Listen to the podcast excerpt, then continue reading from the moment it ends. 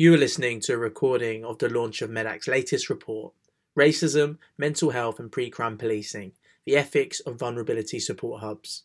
The report launch took place on the 19th of May 2021. A huge thank you to our guest speakers, Dr. Tarek Younis, clinical psychologist and lecturer in psychology at Middlesex University, Dr. Charlotte Heath Kelly, reader in politics and international studies at University of Warwick, Vicky Nash, Head of Policy Campaigns and Public Affairs at Mind, and Dr. Hilary Aked, Medact's Research and Policy Manager. We hope you enjoy the podcast. So, thank you very much for coming today. Um, we're really excited to have you here for the launch of our latest report, which is called Racism, Mental Health and Pre Crime Policing The Ethics of Vulnerability Support Hubs. And the report was co authored by Dr. Hilary Aked, Dr. Tarek Younis and Dr. Charlotte Heath Kelly, all of whom are here today with us. Um, so if you're thinking of tweeting about today's training, please do use the end prevent hashtag and or I mean hopefully both tag us at, at medact in your tweet. Um, so firstly, my name is Reem Abu-Hayyeh and I'm the campaigns and policy lead, um, working specifically on peace and security issues and um, I'm going to start off with just some technical details for today's training, which my colleague Ben will hopefully be putting up on your screen as well. So um, firstly, you'll, you'll have noticed that all members of the audience aren't able to unmute or share video. And that's because we're asking for comments to be placed in the chat box and questions in the Q&A box. Um, and as I said before, do feel free to introduce yourselves in the chat box which you can find below. Um, and just so you know, because I know you can't see it, but we already have nearly 100 people here with us today, which is really amazing. Um, I also would like to invite you to use the separate Q&A function, which will remain open throughout the, throughout the webinar today to ask any questions you may have, which we hope to get to in the final half an hour of this talk. So you can find the Q&A function at the bottom of your screen and as you can see, um, as you can see, you can also choose to send a question anonymously. I don't know, Ben, if you can skip to the next slide. So they, yeah, so you can choose to send the um, question anonymously if you'd rather not have it read out with your name attached to it. Um, and uh, please do use the Q&A function for questions and not comments and try to direct all the questions into the Q&A box rather than into the chat box. Um, we will be recording today's event, but as I said before, if you would rather not have your name attached to a question, please do check the anonymous box in the Q&A. Um, so yeah, if you're having any technical issues, please do say so in the chat box during my intro. And my colleague Ben, who is like flagged as tech, on your screen is here today to help. And you can also email office at medact.org. Um, great. Okay. So for those of you who are coming across Medact for the first time today, Medact's an organization that works with health workers to do research and evidence-based campaigning to challenge the root causes of global and public health inequalities. We work on issues ranging from climate change, peace and security issues, economic injustice, and migration. Um, last year, we published a report called False Positives, the Pre Prevent Counter Extremism Policy in Healthcare, again, which was again authored by our research manager, Dr. Hilary Aked. Um, and this report that we're launching today is a follow on from that and is a contribution to our now growing body of evidence on the impact of securitizing policies in health services.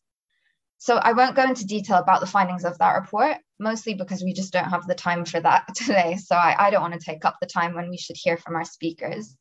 Um, but I'm sure that in the following talks, we will hear about Prevent and the ways in which it is linked to and interacts with the vulnerability support hubs that the report that's being launched today is about.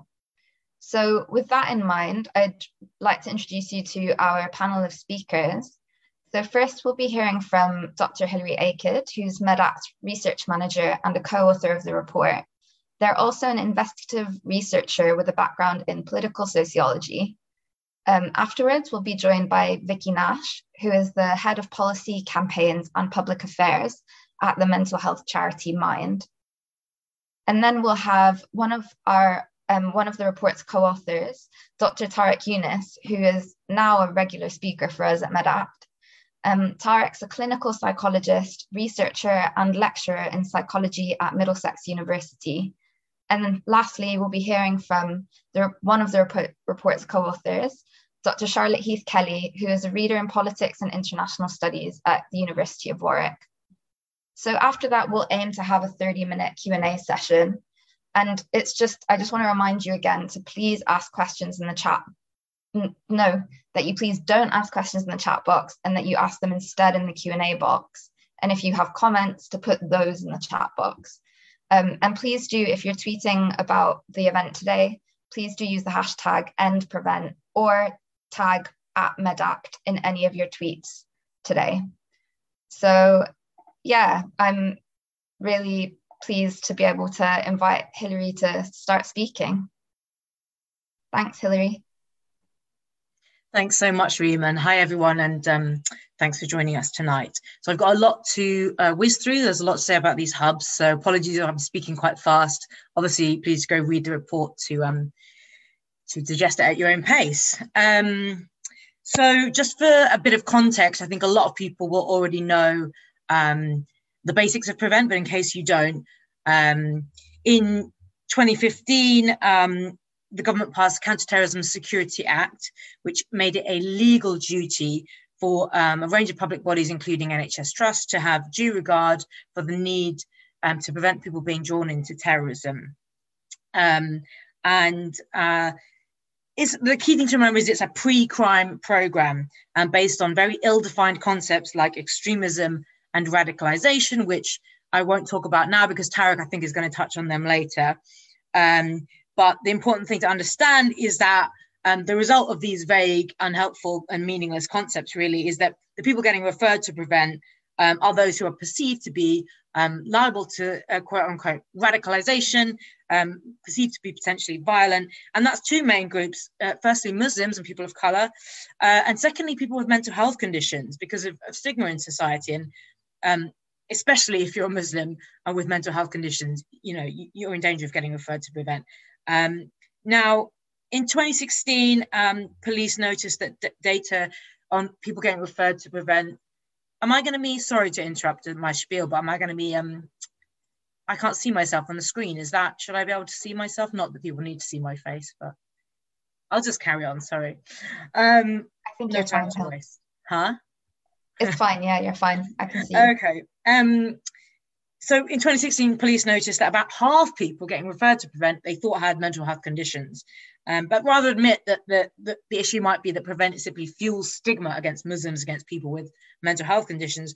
Um, and I'll, I'll Tarek's going to talk about racism and Islamophobia, as I said, and Vicky from Mind is going to talk about stigma. So I won't go into that. But what police instead thought was like, oh, we're onto something here. Um, uh, you know, obviously mental health you know is a factor in radicalization. So let's set up a new project to sort of look into that and to and to um uh, to manage that. So next slide please. Um, so in 2016 they piloted a project thanks with um, three hubs um, one in the north greater manchester police one in uh, the west midlands the central hub and one in the south the metropolitan police. And they're working with the nhs trust shown in this slide and in addition greater manchester mental health nhs Foundation Trust. And what these hubs do is they embed consultant psychiatrists, psychologists, and mental health nurses within counterterrorism units. So, for example, in the Metropolitan Police one, SO15, their counterterrorism command, is where these NHS staff are based, and they're subject to tight security vetting before they get employed there. And so these healthcare professionals are working in highly securitized environments in which counterterrorism police are firmly in charge. This is a counterterrorism police led project. And this is where the ethical issues um, arise. Next slide, please. Um, before I talk more about what the hubs do and what those ethical issues that are raised are, I just want to explain how we heard about them and how we investigated them. I think it's important. Um, so despite their unique role within UK counterterrorism apparatus, very little was known about the, what the hubs do. Their activities largely remained shrouded in secrecy with very limited publicly um, available information. Um, and so their work has therefore been subject to basically no uh, or very little scrutiny from the media, from scholars, from the public. And this lack of transparency is itself a major ethical issue because it severely limits the possibilities for uh, proper accountability. Um, and I think this is the result of quite deliberate secrecy on the part of counterterrorism police. So on the left here, you've got uh, the one media article about the project, which is from Reuters back in 2017, and it talks about how secretive the project is, and it talks about how psychiatrists have were told explicitly by the Office for Security and Counterterrorism within the Home Office not to disclose details of their findings ahead of a final report. And that final report was supposed to be published uh, shortly after the Reuters article in November 2017, but it never was. Um, and so when we asked counterterrorism police about it, or for that report, sorry, in December 2019 for the first time, they actually said for quite a while they didn't hold any relevant information. So that's our freedom of information at the top request at the top there, and that's the um, uh, National Police Chiefs Council saying at first that they didn't hold any information. and um, eventually that changed, but it took it took more than a year to get this data, um, and we had to go to the Information Commissioner's office, which issued decision notice. Um, and interestingly, two and a half weeks after they were forced finally to disclose these documents, the police issued um, a document about what they're now calling the Vulnerability Support Service or VSS, which includes this table on the right, which I don't know if you can read it, but it's a whole list of unethical practices that the hubs definitely will not do.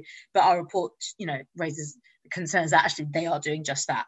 Um, so the key point is that counterterrorism police are resisting scrutiny, I think because they know that the practices at these hubs are highly ethically dubious. And we believe it's, it's urgent that there's ethical scrutiny of these hubs. And now that we have the evidence, we believe that they should be shut down. Next slide, please. So um, now in public, the, the, establishment of these hubs, to the extent that there was any public information, was substantially premised on the very questionable idea that there's a the meaningful association between poor mental health and, and terrorism. Um, and it was also claimed that the hubs would um, increase access to, to mental health services for vulnerable individuals. So they're being pitched as this wonderful social good, and it would, you know, result in early intervention and improve health outcomes oh, and also achieve cost efficiency savings. Um, however, when you look at the internal documents, a different picture emerges, and it seems very clear that the hubs are not about mental health care. So this graph on the top shows that in the North Hub, um, the majority of people referred were already in the healthcare system when they got referred to Prevent and then to the hubs. And the one on the left shows that um, from the uh, North Hub, um, the vast majority of people are already known to mental health services. So this is not the hubs helping them get in touch with mental health services. And um, on the bottom right, this quote is from the central hub. And the number one recommendation at the end of the pilot period was to clarify what on earth they're doing because they're not clear if it's about supporting mental health or mitigating risk. And the answer is actually it, it, the project is about mitigating the perceived counterterrorism risk posed by the individuals referred. And it bears repeating that none of these individuals have been referred because they have committed a crime. It's on the basis of uh, suspicion alone. It's a pre-crime program. And the hubs exercise this risk management function, which is their real function, in two main ways, which I'll talk a little bit more about very quickly and shortly. Firstly, um, they are uh, a way to facilitate police access to health information, and I'll explain how that works. Um, and secondly, they're a channel for police to um, exert influence on mainstream mental health services. Next slide, please. So um, why do we think the hubs are concerning? Well, they've existed for five years now and about 4,000 people have been assessed, some as young as six years old. And despite the lack of independent evaluation, the police are currently rolling this out nationally via what they call Project Cicero. And our report raises um, serious concerns about a number of issues based on the evidence and the documents we obtained. Um, these issues are mental health, stigma, and Islamophobia, which, as I said, uh, Vicky and Tarek after me are going to discuss.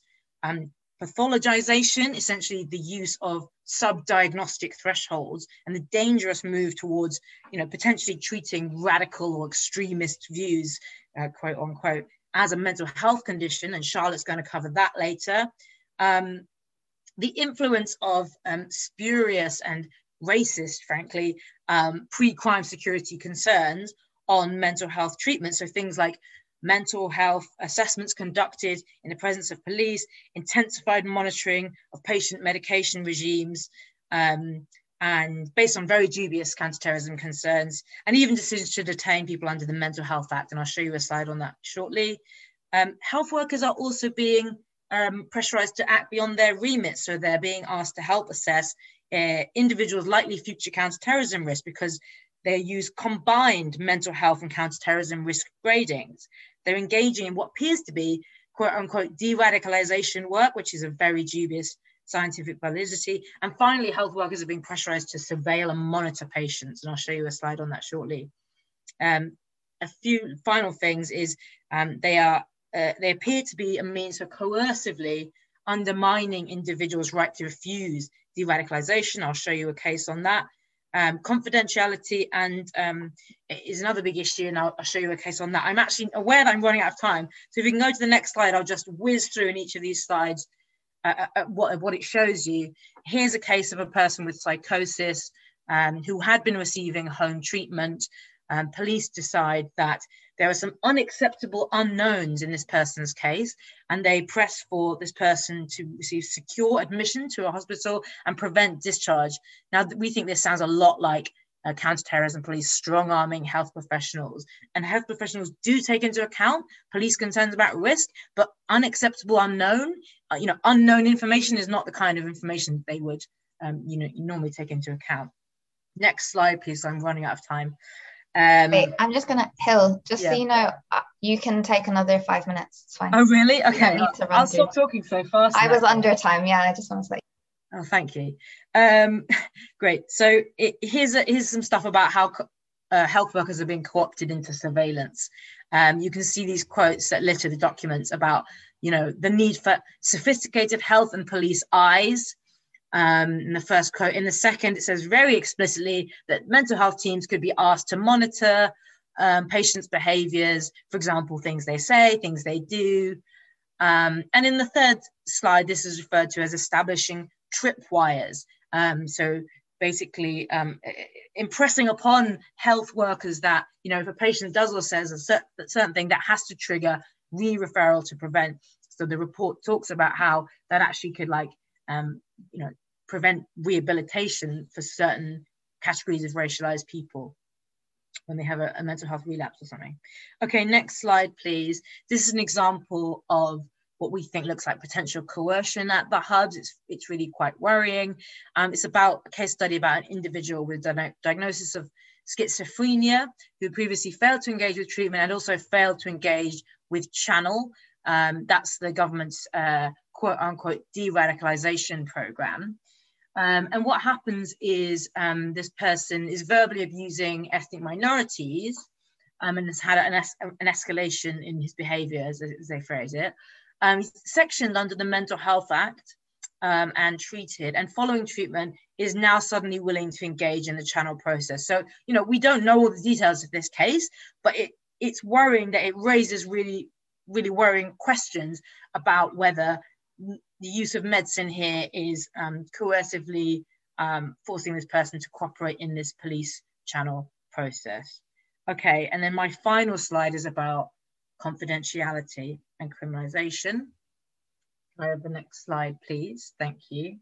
Um, so, yeah, as I said, one of the main aims for these hubs really is to circumvent normal confidentiality expectations.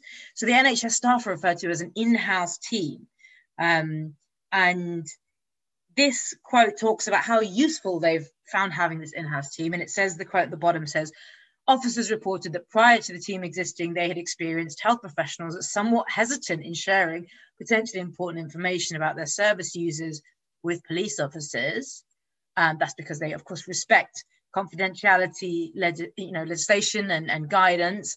And if there's not a real public health threshold, a public health justification, sorry, or it's a genuine safeguarding consent uh, concern made with consent, then you know information shouldn't be being shared but it says the presence of PLAD, which is um, prevent liaison and diversion, that's the South Hub, London, the Metropolitan Police's one, greatly assisted in this communication. And this happen, happens because, and the report explains, they use this kind of what they call a consultancy model, where the health workers are said to be providing a service primarily to the police and not to the um, not to the patient concerned. So there's kind of like a loophole in confidentiality kind of guidance and how it works.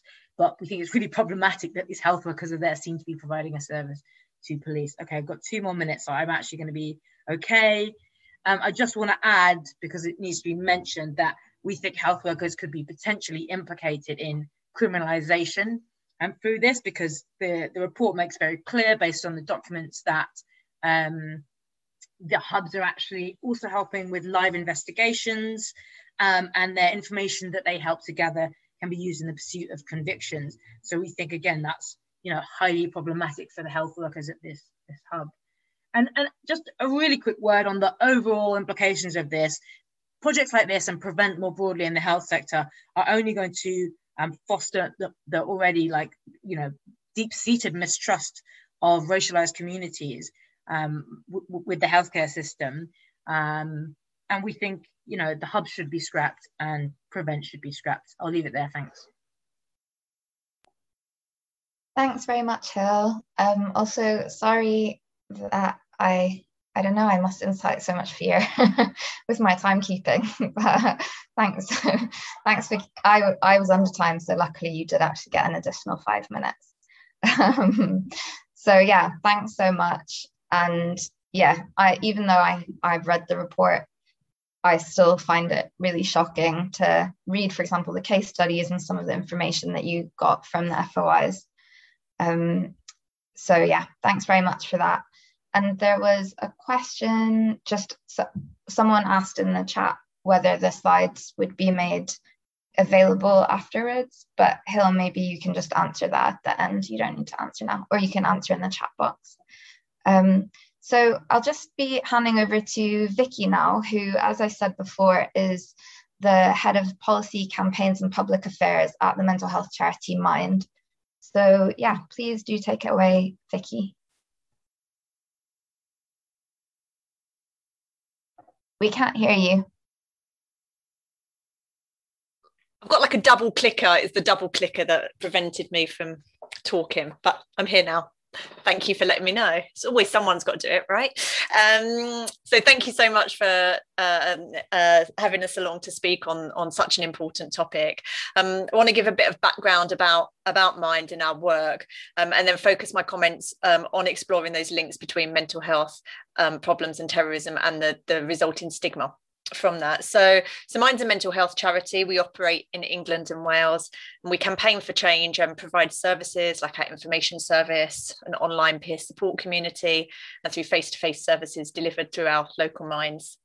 We recently launched a new strategy um, in which we've made a commitment to understand more about the issues that matter to communities, which we haven't done enough to support in the past, and use our voice to speak out when we see injustice and mental health, radicalization, and terrorism is one of those areas, with race, religion, and culture all playing a key role. So, to set the scene, it's important to remember that mental health, policing, and counterterrorism, they don't exist objectively outside of our societies. They're embedded and influenced by the societies and the institutions, including institutionally racist ones. Just as we've seen how schizophrenia diagnosis has changed from being classified as a non threatening disease and a diagnosis um, mainly given to white middle class women, um, that shifted in the 60s and 70s to, to now what we see it as, where it's associated with hostility, mistrust, and violence. And subsequently, we've seen much higher rates diagnosed amongst Black men. So it's therefore important that we reflect on the societies and the structures and the bias in our current delivery of mental health care, especially when it intersects with other social institutions such as counterterrorism. So, what do we know and understand about these links between mental health and and, and terrorism? In short, not a lot. Um, it's there's a complex process by which mental health problems combine or interact with other factors during radicalization, and that's complete. It's so poorly understood. Um, we know that lone actors can display higher rates of mental health problems than group-based terrorists, and there's more prevalence amongst singular issue attackers when compared to those motivated by right wing um, or is Islamist ideologies. Um, we also know that there are mental health risk factors in the background of, of some of those lone actors but those facts and factors are not uncommon so we can't pinpoint why in some rare cases people go down that route when the vast majority of people don't and based on the current evidence it's not like prevent or the vulnerability support hubs are picking up on that we also know that some lone actors are young people who have either had mental health problems or are at increased risk. Others are more loosely described as alienated or troubled that are getting picked up. Nearly every theory out there is deeply contested or not been properly explored. And that's the nub of the problem when it comes to the research around this. So it's no surprise that our lack of understanding about what's really going on results in a set of interventions which either don't work or we don't know if they work or not because people won't give us the evidence. There's no tried and tested tools to identify people who've been radicalized, who are at risk of radicalization, or who's likely to carry out a terrorist attack. It's, it's done on a case by case basis, and therefore the judgment and attitude of, to risk of the professionals involved. And this is where racism and Islamophobia, within counterterrorism and anti radicalization, interacts with institutionalized racism and a misunderstanding of culture, of religion, of spiritual beliefs, of practice within health and mental health services. And as a result, we've seen significantly higher rates of referrals of Muslims and people of colour into channel, into prevent from health services. And that has such a negative impact on the individuals involved, but also the affected communities at large. We also see this disproportionality in referrals um, to, to vulnerability support hubs, which the report so um, clearly outlines. And of course, there's still hardly any, uh, and after, well, a bit more now you've uh, persevered with your your campaign to get those FOIs out, but very little publicly available evidence to help us assess whether the current approaches are working or not. So, without that, how can we continue to invest public money in such programs without knowing what impact they're having or whether they're making the situation better or worse? The result is we end up with a fairly toxic melting point of race and ethnicity, religion, culture, racism, Islamophobia, mental health, dangerousness, it's a classic in mental health dangerousness, radicalization, and terrorism. And it manifests in different ways to different communities, of course. But the overall impact is on exacerbating any existing mistrust between Muslim, Black, Asian, and other ethnic minority communities, exactly like what Hilary was saying beforehand, between those communities and between public health services, including mental health services. This results in people not wanting to or, or not wanting to come forward to seek help or ask for support and it's not only that individuals won't seek help and ask for support it's their families and friends that won't that don't want to encourage their loved ones to seek help for fear of them of, of what will happen to them of them being locked up in some way or another because we know that many people who experience mental health problems don't seek help in general. So, this is ex- already exacerbating an existing problem that we've got when people are coming forward to talk about mental health. And particularly when it comes to issues around violence, there's often a fear that um, that that that they're, they're they're really worried about being stigmatized or locked up if they talk about violent thoughts or urges. So we really need to encourage an openness which allows people to seek help and to access that that help more uh, easily.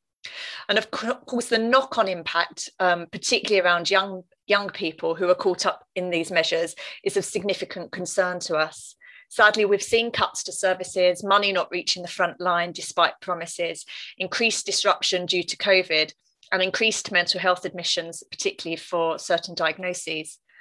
But we all know, but we know that it's actually highly likely all those young people that are struggling with their mental health or have been labelled as at risk or troubled or alienated, this is their language, not ours, would benefit from being able to access culturally competent and age appropriate services and support. And in a world where that happens, we're likely to see real benefits, including the, re- the reduction in the risk of lone actor violence and far fewer unintended consequences of inappropriately labelling young people.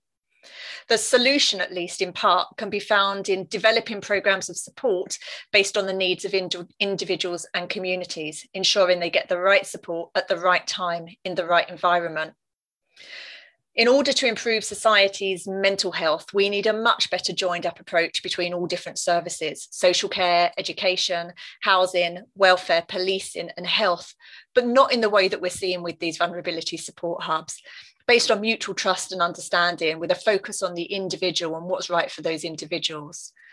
The first step is providing that wraparound care um, is by is really for government to take a kind of cross government strategy which puts mental health at the heart of every department's of agenda and prioritize mental health not the other priorities this situation or this strategy must sit alongside previous commitments that have been made to improve mental health services. Because with so many of us still being let down by the services that are meant to help us, urgent action is needed to improve people's day to day lives.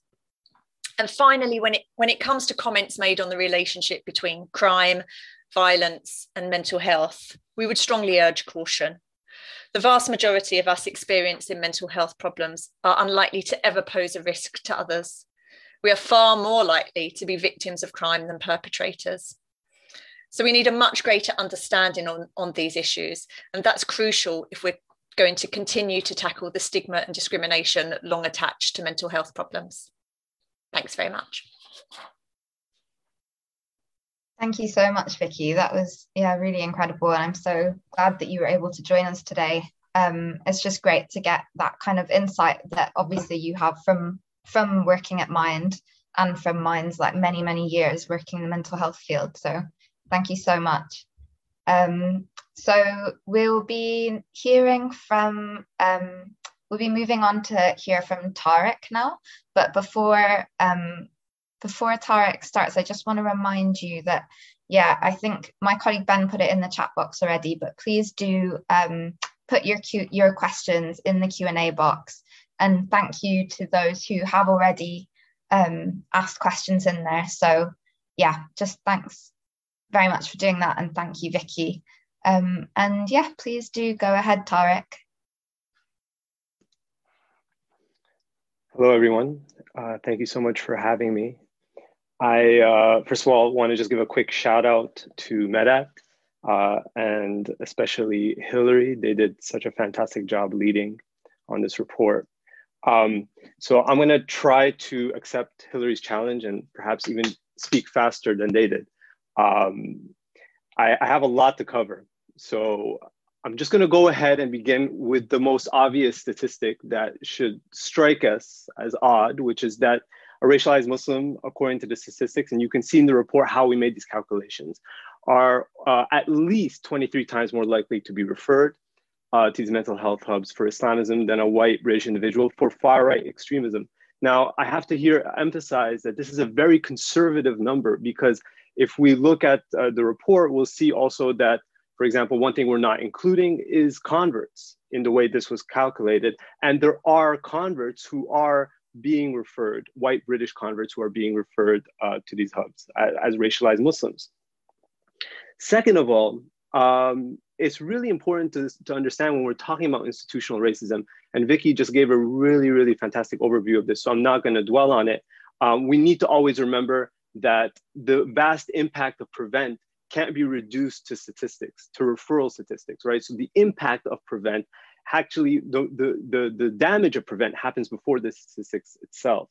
Um, and of course, the final thing is that, as Vicky also explained, you know, mental health has been riddled with institutional racism. But I'm going to make the argument right now that even if mental health was quote unquote an ideal institution that you know doesn't have any racism whatsoever, that these mental health hubs would still be a racist apparatus simply through uh, the door of extremism. Um, and I think here I'll just quickly explain two things. One is about uh, Islamophobia, and then I'm just going to skip actually the points of stigma. When I'm talking about Islamophobia, one thing, there's two things I just want to highlight very quickly. First of all, Islamophobia is not necessarily just the uh, sort of hostility towards Muslims in, in, a way that it's often reduced to. But Islamophobia can also be understood in the management of ideal British Muslim thoughts and behavior. This is how Prevent was also introduced uh, or introduced fundamental British values into education. And we need to remember that the vast majority of Prevent referrals are coming from education.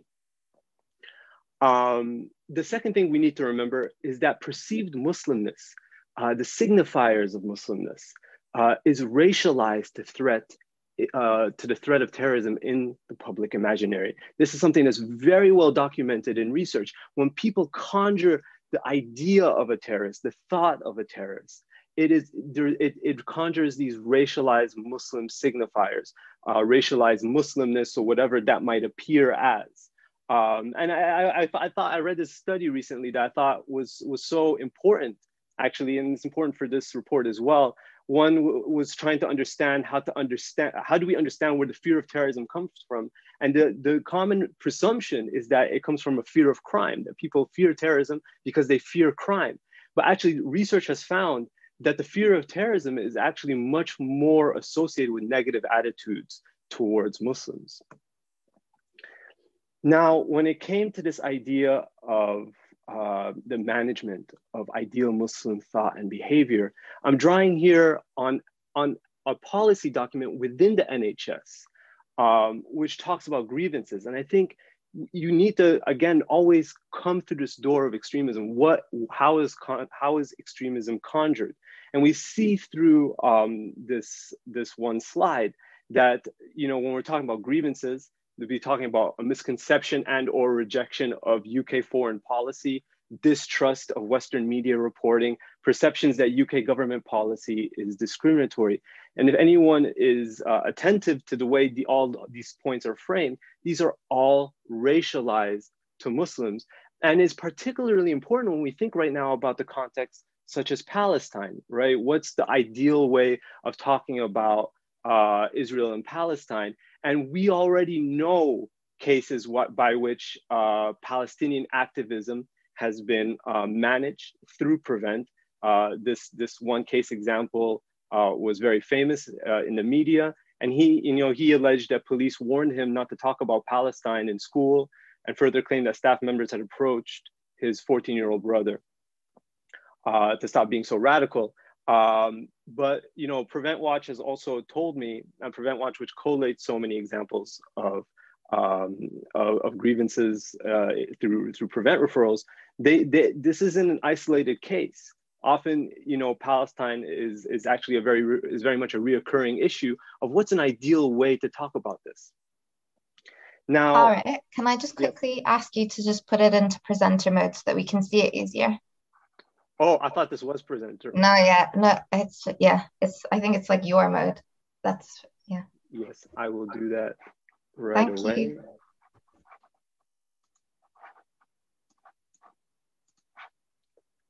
Is that better? It's actually better for me as well.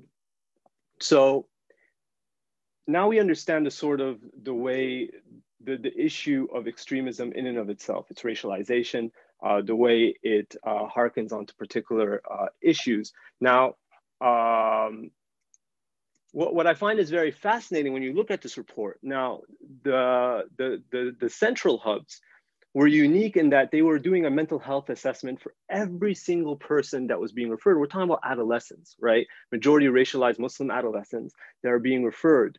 Um, and what's interesting is that they found that when making a mental health assessment, they found that most of them uh, had emotional or behavioral dysregulation, which is a very uh, it's, it's a very sort of wishy-washy way to say that they have some kind of emotional behavioral issue. There's two points to point out here. One has to do with very low distress, and they, the police themselves, remark that's really odd. Why is why are they why is there so little distress and so high emotional behavioral disorders or other things? And they they themselves remarked, oh, we must be overdiagnosing issues of distress into into other categories right? This is what happens when you start making a mental health assessment for everyone. You actually start finding things. But moreover think about palestine. Think about so many of the racialized muslim youth especially who feel very helpless uh, who have these sort of emotional reactions to uh, to what's going on in palestine. You know the the the settler colonial project that's occupying palestine you know? So how how do they how do they feel? How do they react? And is that being right now diagnosed? Um, i'm going to quickly just briefly uh, go over this notion of colorblindness as my second theme. Um, as anyone who's ever heard me speak about this before One thing that's very interesting that Prevent does is that it recognizes that the threat of terrorism is racialized to Muslims in the public consciousness. And in one, one way it, it tries to address that commonsensical, commonsensical association is by sort of raising it and erasing it by saying here, as you can see in the slide, what factors might make a child vulnerable to radicalization, you know, deprivation, bullying, attending the local mosque, adolescence.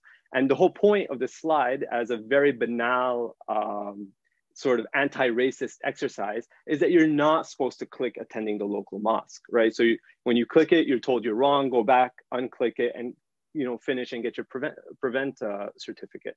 So there's this constant trying to sort of we'd recognize that Muslims are racialized um, and Muslimness are is racialized to, to threat and terrorism, and it's this constant trying to don't don't don't be uh, racist essentially. Um, but another way that actually happens is also through this very um, generic concepts of psychological vulnerability. We know mental health is a very palpable way of uh, overlooking issues of race, right? We all share a common universal psychological configuration. If I'm vulnerable, if you're vulnerable, anybody who's listening uh, is vulnerable and uh, this ideological ideological virus infiltrates our minds at the right time, then we can all potentially become terrorists, but that's a way of overlooking that issue.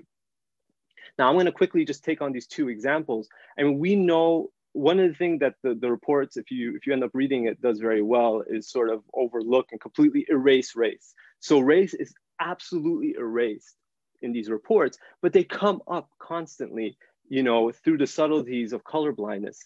Um, either very explicitly in, in, the case on the right, where Mr. X was referred to prevent uh, following concerns that he had converted to Islam in prison, and then also was acting strangely, right? So here, that's probably one of the few times where it's made very explicit. But if you look at case no study number one on the left, we see that there's, an, there's a man who's just acting strangely uh, around London sites.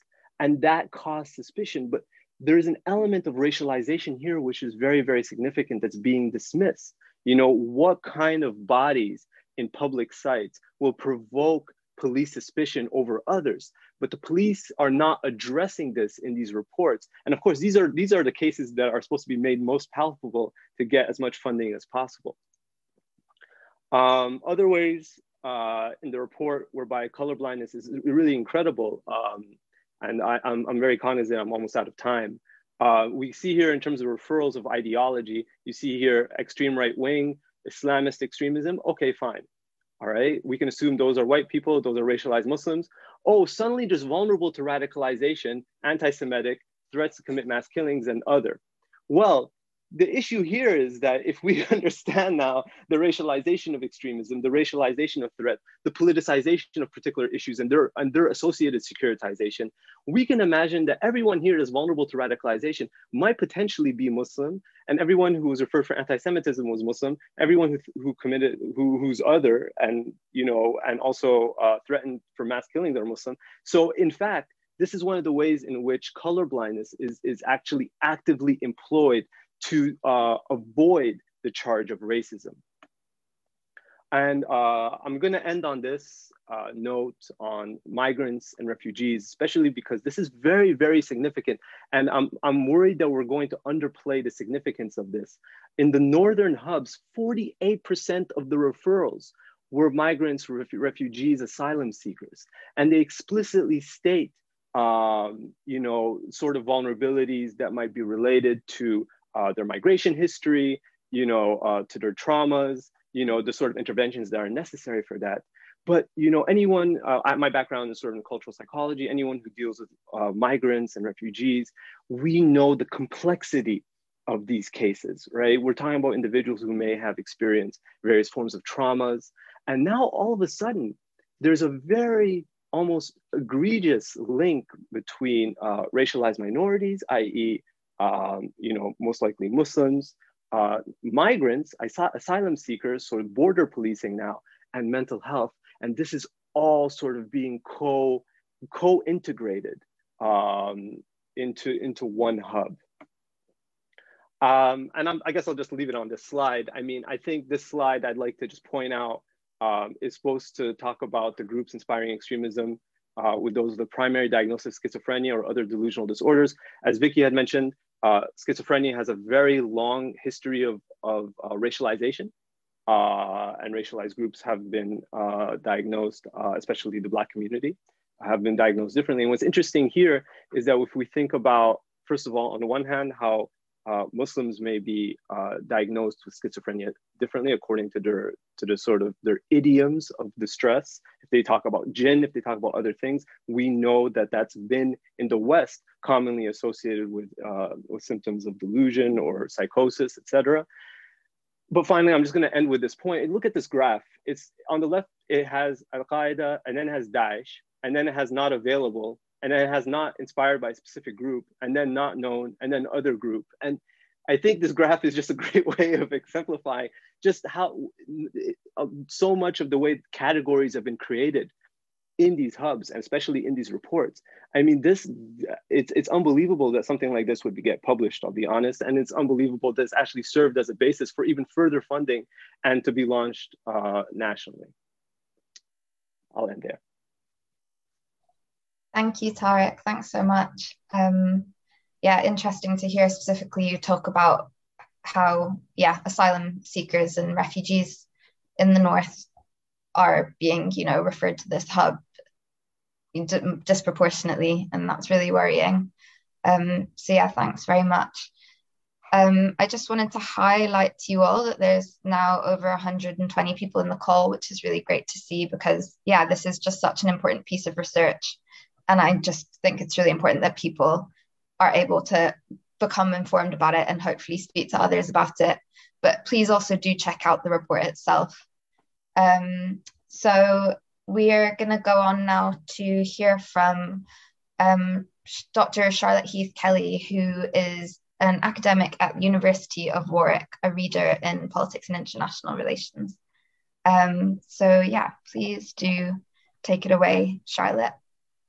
Um, hi everybody. Um, it's it's wonderful to see you all here, and I'm very grateful to have been, you know, allowed to contribute to to this excellent report. And just the leadership of of Medact has just been incredible. Um, I strongly encourage you to please download the report.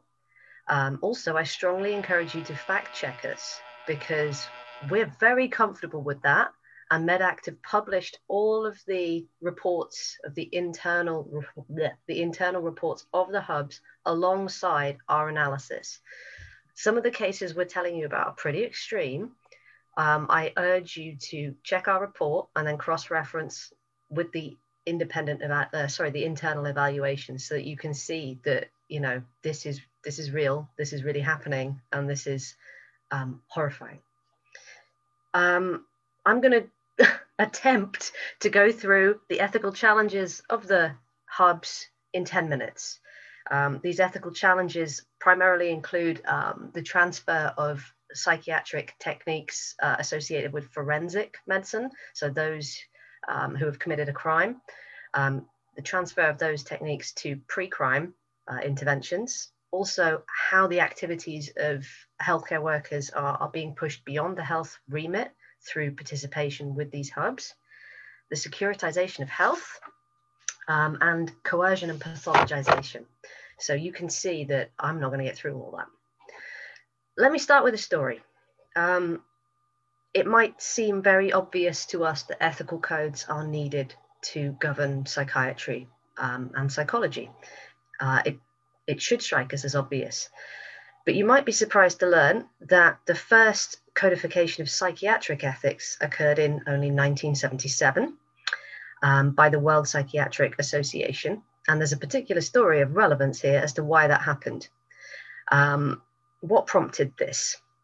Basically, the idea of extremism and the involvement of psychiatric professionals in counterterrorism policing in the Soviet Union. So the Soviet Union had been detaining democracy activists uh, under a quasi diagnosis of sluggish schizophrenia because their ideas were so radically upsetting. Um, this was a horrendous human rights abuse. uh, Western psychiatric associations were so alarmed by what was going on and the reports that they were hearing that they started pushing the World Psychiatric Association to codify ethics specifically around this issue that the cooperation between psychiatry um, and policing and, and intelligence services must be regulated because of what happened in the Soviet Union. And that was what provoked the World Psychiatric Association to develop the first code of ethics, which then proliferated across national professional associations. So, the very root of what we're discussing here um, comes from the securitization um, of political beliefs and their pathologization uh, as illnesses um, and the potential to even detain people um, on the basis of, of, those kinds of suspicions, which, as we've seen from the case studies earlier, um, there are three in the report where this happens in the UK under the hubs. So I encourage you to think about how far liberal democracy has traveled since the 70s, where we were happy to completely forbid this through codes of ethics, and how far things have slipped since then with the practices that are in this report that uh, we are releasing today. Our first major concern um, with the ethical um, issues involved here, um, we've kind of highlighted under the label of activities beyond the health remit. So when you talk to people involved in the hubs, they like to tell you that um, this is about providing pathways to mental health care um, for people that have been referred to prevent. I think we've conclusively shown today that most of them are either already in contact with mental health services or do not have any mental illness to be diagnosed. There's very few that actually sit in the middle that weren't in contact with services but needed services. So, what are they actually doing? Um, the Northern Hub in, in particular, uh, please do check the um, internal evaluation reports. The Northern Hub has predominantly been practicing something they call disruptive safeguarding. Um, and this seems to be the practice of the hub, the psychiatrist accessing a person's medical information from the local mental health team and then giving it to the counterterrorism police to assist prosecution. This disruptive safeguarding um, is completely uh, alien to the ethical guidelines that are provided by um, the Royal College of Psychiatrists, where if you are collaborating with the police, the college underlines that you've got to be very careful about the dual allegiance that you, you have in that situation, and you need to put a great emphasis on the patient's best interests. So, to be pursuing prosecution and accessing their data and sharing that data um, strikes us as quite troubling, to say the least. Furthermore, the disruptive kind of, well, the activities behind the health remit, uh, as Hilary showed us earlier, um, the hubs are asking mental health practitioners to monitor specific cases and refer information on worrying speech and tripwires back to them. Um, so this is obtaining this information um, basically in to pathologize um, their political beliefs. We've already heard about the case of the man who was found to be suspiciously visiting tourist sites in London and was found to be risky and then was referred by um, the London Counterterrorism Police into the mental health hub uh, to be assessed there. And on the basis of those suspicions, um, the, there was a decision because he was visiting treat, uh, tourist sites, there was a decision to intensify his treatment regime. Um, obviously, there aren't, we don't have all the details because the internal documents don't provide them. But think about the case studies that they would present and why they would pre- present them. They think these are the best case studies. They think that this is, you know, what they want to show to their funders to ask for more money, and that that is all over the evaluation documents is the, the need for more funding for the hubs. Okay, so securitization of health. There's a few cases that we outline in the report that we've drawn from the internal documents where um, prevent officers are attending mental health assessments uh, in people's homes. Now, that's a process that seems to have come over from forensic um, psychiatric practice, where if the police feel that the person might become violent um, and they have to have good reason for this, then the police can attend with them to, to protect the staff during the assessment.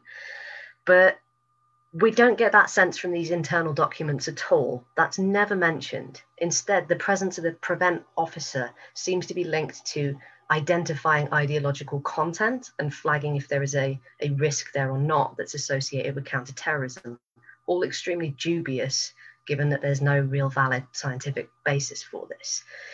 So we've got mental health assessments, you know, police coming to your home uh, with a warrant and doing a mental health assessment with a psychiatrist there and sometimes more than one police officer.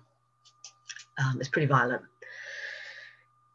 Furthermore, there's plenty of cases where um, medication regimes have been put under increased surveillance through the activities of the hubs communicating with the uh, practitioners at the local level, um, including people's medication being drastically upped um, on the basis of police suspicions, not any crime, not any kind of conduct that's been committed, just suspicion. And as we've heard very much, uh, yeah, two minutes, I see it, um, emphasized very well by Tarek that these suspicions are racialized in the vast majority of cases. So this is this is not okay.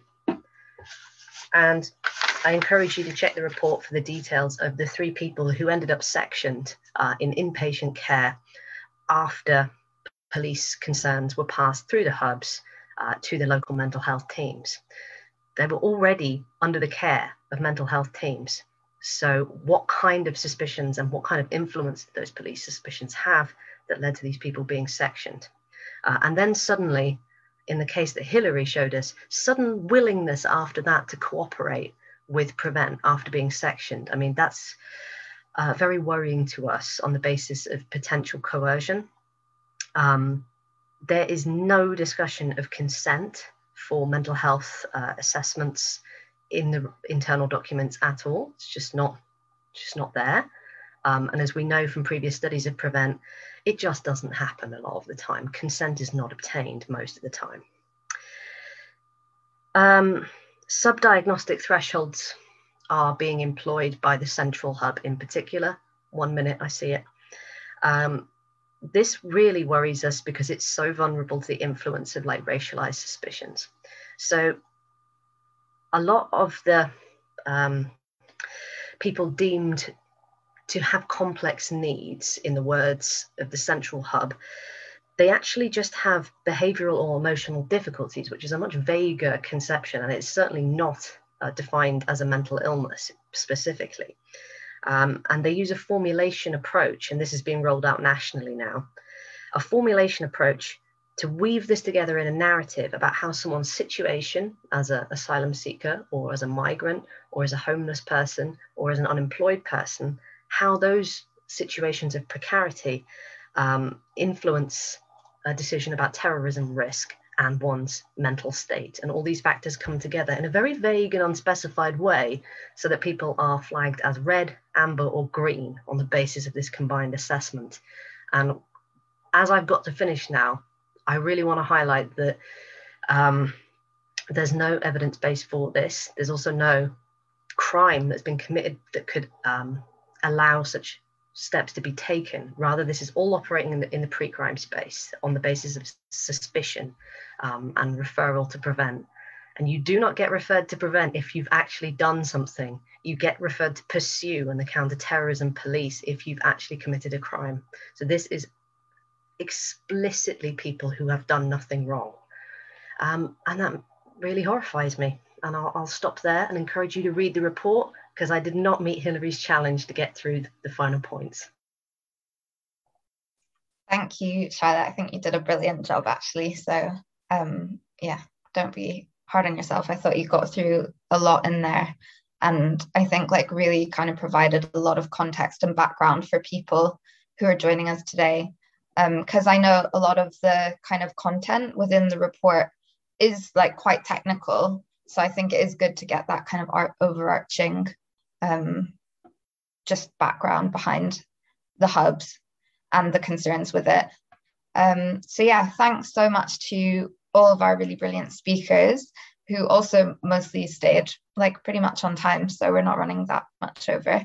Um, and yeah, I just wanted to now kind of open out to the Q&A. We've already had quite a lot of questions in the Q&A box and a lot of really good questions as well. Um, so just wanted to say, um, if you are still going to submit a question in the Q&A box, you can do so anonymously. Um, and uh, yeah, so I, am just going to start off by reading out questions. We're going to do three at a time. Um, and just a note for the speakers, I'd really appreciate if when you're responding, you could just be as like kind of short and concise as possible, just so that we can try to have at least two rounds of questions because we have so many good questions in the box. So um, yeah, I'll just start off and I'm going to read three out at a time. So, um, so first question, are there limits to cultural competency in services? See, it seems to be the new buzzword for mental health trusts and charities, um, but not sure how culturally competent you can be without challenging the political status quo. And that's um, from an, an, anonymous, that's an anonymous question. Um, another one, um, could I ask a more technical question about the, how the referral system works? Potentially a good one for you, Hill. Um, can those working outside the police refer directly, or is it always that once a referral is made to prevent, that the police can choose to refer it into the hubs? And do the hubs communicate back with their assessments to GPs or community mental health teams? And that's from Kitty Worthing. Um, and another question, um, let me just see does the whole notion around terrorism or extremism being mental being a mental health issue or something detected psychologically not mirror early racist ideas about the inferior biology or brains of non-white races? Or does this observation seem too far-fetched? And that's from nihal abdullah. Um, and that yeah. So i don't know if i need to repeat the first question around cultural competency in mental health trusts and charities um, and yeah, go for it. Yeah, I can take it, but I, I, think I'd be interested in in others' views on this as well. Um, I mean, you're right. It does. Uh, there's always buzzwords flying around um, in in uh, in the mental health world and in the wider health world. I mean, I think with uh, at Mind we've been talking about cultural competency for a number of years now, um, uh, but um, uh, but it's I think you're right. I think it probably isn't quite fit for purpose now. I think it's it's what we've got at the moment in a way that talks to that, talks to those issues, but it doesn't really get under the bonnet, so to speak, of some of the broader issues around political and power imbalances um, and and what that means. So I, I think we're going to need to have a new language around that a better language a smarter language something that's a bit more meaningful because what we do know that mental health services um, uh, it's it's great to have it's a tick it becomes a tick box uh, and you're like oh culturally competent done that with the minimum of effort and not really getting into the heart of what I think some of the fundamentals are around that. So that's a that's a really great question actually. And um and so i think you're right. And i'm going to take that away and go back to the team and say can we think of a do we need to do we need to think of our own language in that rather than just repeating something which is probably not fit for purpose now? So thank you. Can i add something to that very quickly? Yeah. um so just in addition to what Vicky was saying, I mean, I think it's really important to understand that cultural competency is also is practiced differently actually in different settings, and there's different understandings of it. Whereby they might just do ethnic matching, or there's other ways of, of, of doing it. But I just want to highlight actually specifically in relation to prevent and, and in terms of a consequence of it. I think when more and more people learn about me, I've been getting more and more people um, seeking therapy, and they're seeking not cultural competency, competency, right? They're not, for example, if they're Muslim, they're not asking for a racialized Muslim, they're asking for someone who's politically conscious and politically aware of prevent. So we've almost, I think, reached the limits of cultural competency. In the United, United States, there's uh, Jonathan Metzl, for example, he, he talks about structural competency. So having an understanding of these policies and how they might potentially uh, uh, impact the therapeutic space. But I think we really need um, almost politically conscious uh, competency. Uh, but that's one which sort of goes already directly in confrontation with the policies, with the with the with the settings themselves, right? With the policies in the mental health settings. Um, so much so, I've actually even had people who are not racialized Muslims come to me because they know, oh, this person is politically safe to share my concerns with. Um, even though they might not have any particular grievances, they just don't like the idea of a securitized setting. So there, there's there, that's probably one of the biggest things that we need to, uh, one of the biggest gaps I think right now in in uh, in the shadow of prevent. Thanks, both. Yeah. Sorry, should I come back on the second question, which is Yeah. about how the referral process works, a bit of a technical one. Um, yeah, as far as we can understand from the hub documents, this isn't something that uh, people are being referred directly to from any other service. It's a sort of second step. So once people are referred to prevent from health or from prison or from education, then police, if they suspect this person has a mental health condition, can refer to the hubs. Um, but yes, then the hubs, even if that person has been referred from health to prevent to a hub, will then go back to the health services um, and to communicate with them, usually to request information or it, it seems to kind of seek to influence uh, the risk assessments being made by those health professionals. Um, yeah, uh, so that's GPs, community mental health teams, a lot. So I hope that answers your question, Kitty. I can try and answer Nihal's question on the uh, eugenics history and if there's a link. Um, I'm I'm working on a project right now um, that's going to take a while longer to really finish the answer to this, but looking at the history of, of how these ideas kind of transferred through uh, eugenics movement through the earliest ideas of kind of anticipatory crime prevention all the way through the 20th century um, as they try and cha- they kind of change slightly. Um, there's a the long story. Basically, the answer is yes. There is a link. Um, there is a historical process of, of transfer of these ideas that originally associated in a very blunt way um, racialized status with um, deficiency. Um, they've changed across the years, but they still echo through this kind of crime prevention uh, discourse and now extremism prevention discourse. The, the how they change. The one thing I'll say about this is that they're far more insidious now and very um, dangerous.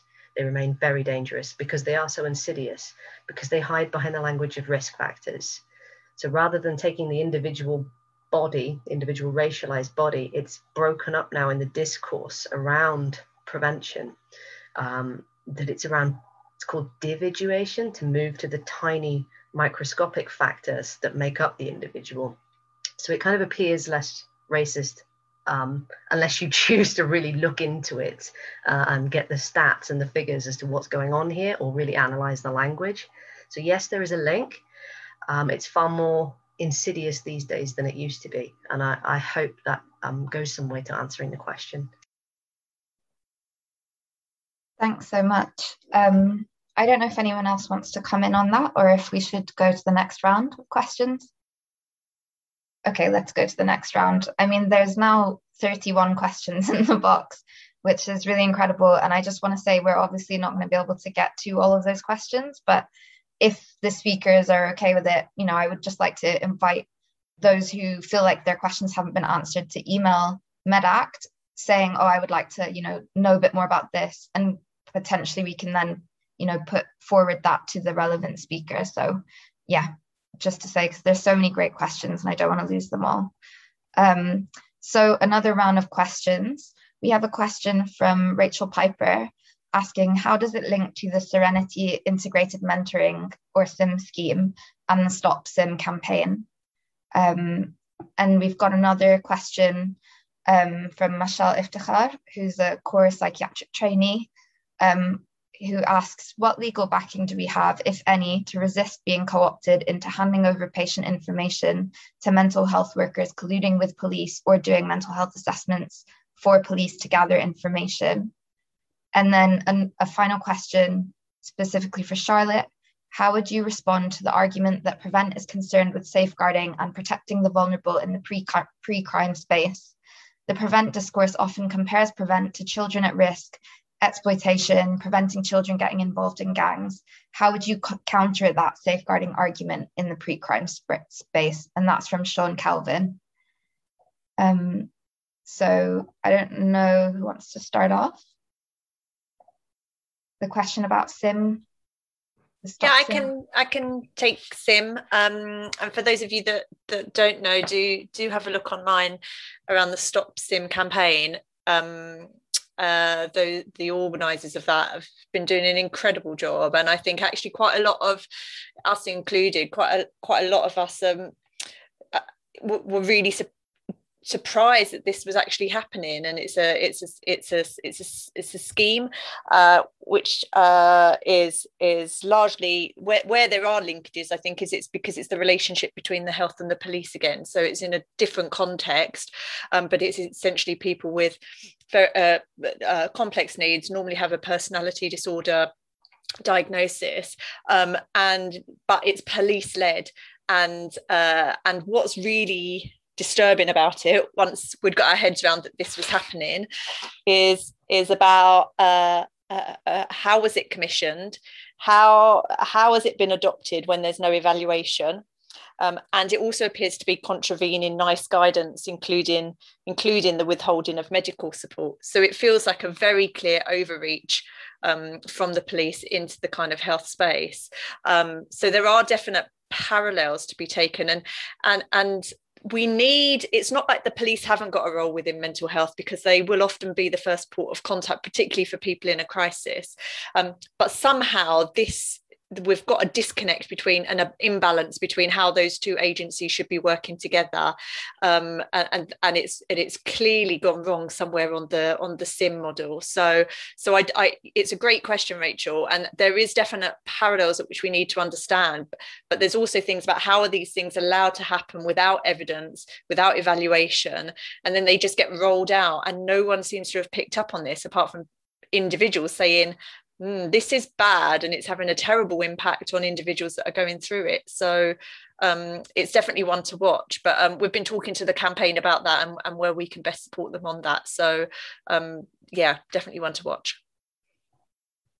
Thanks a lot, Vicky. Um, thanks for responding to that. And thanks, Rachel, for that question. Um, so the next question was around um, what legal backing do we have, if any, to resist being co opted into handing over patient information? I don't know if anyone knows the answer to that. So, um, Hill, you take it then. confidentiality expectations are, are, set out in the NHS guidelines. Um, uh, they are also, you know, in common law, there's a common law duty of confidentiality. There's a public interest in confidentiality, confidential medical care, um, because otherwise, you know, uh, this is going to erode um, trust overall. So, so the uh, the safeguards already exist. The problem is they have been eroded for a long time in many different ways. You know, it's not just the hubs; it's prevent for a long time has been um, eroding eroding uh, confidentiality guidelines, lowering the thresholds, conflating public interest justifications with safeguarding, um, using prevention of crime exceptions for data sharing. I don't know, do you want to add something, Charlotte, perhaps? I can link to the, the next question. Um, I, I think I can link quite nicely, um, which is about um, how to counter the argument that prevent is is safeguarding uh, and protection because confidentiality comes through significantly um, in in that. Um, so to answer that one and to make the link in two steps, why is prevent not legitimately safeguarding? Um, as many of our audience members are healthcare or social care practitioners, they'll be familiar with um, what the definition of, of safeguarding is and the requirements that need to be in place before someone can act from a health or social care background in the interests of another human being. And I can't remember the exact wording, but it's um, you'd have to have core needs um, very specifically outlined in the medical guidance that would prevent you from being able to defend yourself uh, against some form of abuse. Uh, and this abuse, uh, there's lots of them listed that people should be protected against, um, you know, violent abuse. Um, there's a there's a lot of them. I've gone blank because it's the evening, but it's a very strict threshold for you have to have um, a significant kind of impairment that means you can't defend yourself, and then a healthcare worker can make a safeguarding referral on your behalf. Now, the hubs and prevent have been driving a 10 ton truck through this definition of, of the foundation of, of, safeguarding and when it can be used. Um, basically, the threshold for care needs no longer applies because the definition of, of extremism is thought to just just bend that out of all proportion. So there's always this impairment. Radicalization is like this permanent state of impairment that could be applied to any of us at any time. Well, we're vulnerable to radical ideas, therefore, um, we both have a care need um, to be protected, um, but also we can't defend ourselves against the external radicalizer who's acting on us. They just drive a truck through this understanding of what an, a need is um, and and what abuse is. Ideological abuse. I mean, really? Is that a thing? Apparently so. The second one, and to make the link to, to Hilary's point as to why Prevent and the hubs um, really shouldn't be considered safeguarding, um, is that you have to obtain someone's consent unless there's very strict criteria to share their information to ensure a safeguarding response. Um, again, a 10 ton truck has been driven through this. Um, in fact, there is the Prevent Guidance for Mental Health is literally a document on how to subvert those structures of confidentiality and, and information sharing. Um, it's available online, published by the Department of Health. It's literally guidance on how to sidestep the need to obtain consent um, and instead to, to proceed without consent to share information on the basis of um, risk that violence is going to happen. Now, where that used to be had to be a really defined threat that violence was going to happen imminently and that you know a defined threat had been voiced that's now been expanded to pretty much anything. Uh, and you know we see safeguarding referrals made for children. You know what kind of a threat is posed by a six year old child that their information can be shared without the consent of the family? It, i mean it's it's pretty ludicrous but it's um, the sustained erosion of those care needs threshold and confidentiality um, foundations for safeguarding. Thanks very much, Charlotte. Um, I wonder if maybe there's time to. Oh, Tarek, did you want to come in? Yeah, I was just going to mention just really quickly one point, just adding to Charlotte, because Charlotte just um, hit all the nails on the head. I, when you read through the reports, you're going to note that the police, when they're talking about the, the institution of these mental health hubs, the whole point of them is also to reduce false negative referrals, right? And which also contra- contravenes with the spirit of safeguarding. What a false negative referral actually means is that it's really best to to refer anyone the moment you have any suspicion of anything, right? Which is what Charlotte is talking about. So it, it actually completely uh, almost throws throws on top of his head, whereby you might have even the, the smallest minutia of concern for something and to always constantly operate upon it, it actually completely dilutes the very institution of safeguarding at that point. Because, you know, as, as we know in London um, public transport, you know, see it, say it, sorted. Um, are you going to say see it, say it, sorted is also safeguarding? You know, is, is every single time I have some kind of suspicion towards somebody in any way, shape, or form, is that safeguarding, right? So we have to sort of draw the logic backwards of what they're actually trying to achieve, and you can see it. It's black on white. They they they they speak about that very frequently about reducing false negatives. Try to get as many people because a false negative is actually missing out on a potential referral. Thanks, Tarek. Um, so I think that there's time for maybe just a couple more questions. Um, I'm going to ask this one um, from Timothy Malone. Um, how are the Royal College of Psychiatrists, the GMC, the CQC responding to this? Are these not the organizations that are there to protect patients and regulate the ethics and behavior of doctors working in the sector and sound alarm bells across society? Are they failing in their duty to protect patients and regulate psychiatrists? And then um, the last question Is there work being done to bring together health workers, teachers, and social workers to oppose all this? Um, and that's from David Lando. So I think Hill, yeah. Sorry, yeah, I could come back on the first one. Um, we really are expecting, hoping, waiting for the Royal College of Psychiatrists and the General Medical Council, and potentially also the Care Quality Commission, to make some public statements and to um, to act and speak out against these hubs. Um, it's unclear to us exactly how much the Royal College of Psychiatrists have known about these hubs, but um, they've known something about them going on because they're quoted in the article from 2017 that I talked about very, very, very rapidly at the beginning of the call. Um, and they have issued, you know, um, position statements on psychiatry and counterterrorism, and they have um, issued um, a document called Ethical Considerations, um, which, which actually speaks very, very closely to the concerns raised in the report and that the, the hubs raised. So we think that they, you know, certainly have had some idea of what's going on in these hubs, but we'd like to see them come out, openly challenge them because they've made commitments to um, challenging racism on the back of Black Lives Matter. Um, and, the hubs are, are, are deeply Islamophobic. So we'd like to see them sort of put their money where their mouth is, as it were. Um, and the same with the GMC, we think they should urgently look at whether health workers are um, acting beyond the health remit at these hubs, and also whether counterterrorism police have created, in effect, uh, loopholes which circumvent confidentiality.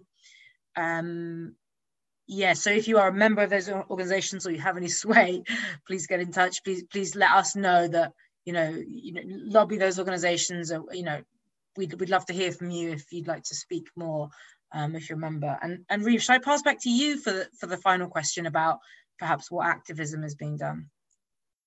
Yeah, thanks, Hill. Um, yeah, so after the publication of our false positives report last year on prevent in the NHS, uh, a number of health workers and also um, people from other kind of public sectors, so including higher education, um, including, yeah, I'm also including people affected by Prevent itself. So whether that's, you know, family members or of people who were referred to Prevent or people who are referred to Prevent themselves, um, we came together to try to think through, you know, what can be done to challenge something like Prevent or to challenge more broadly like counter extremism, securitization policies in healthcare.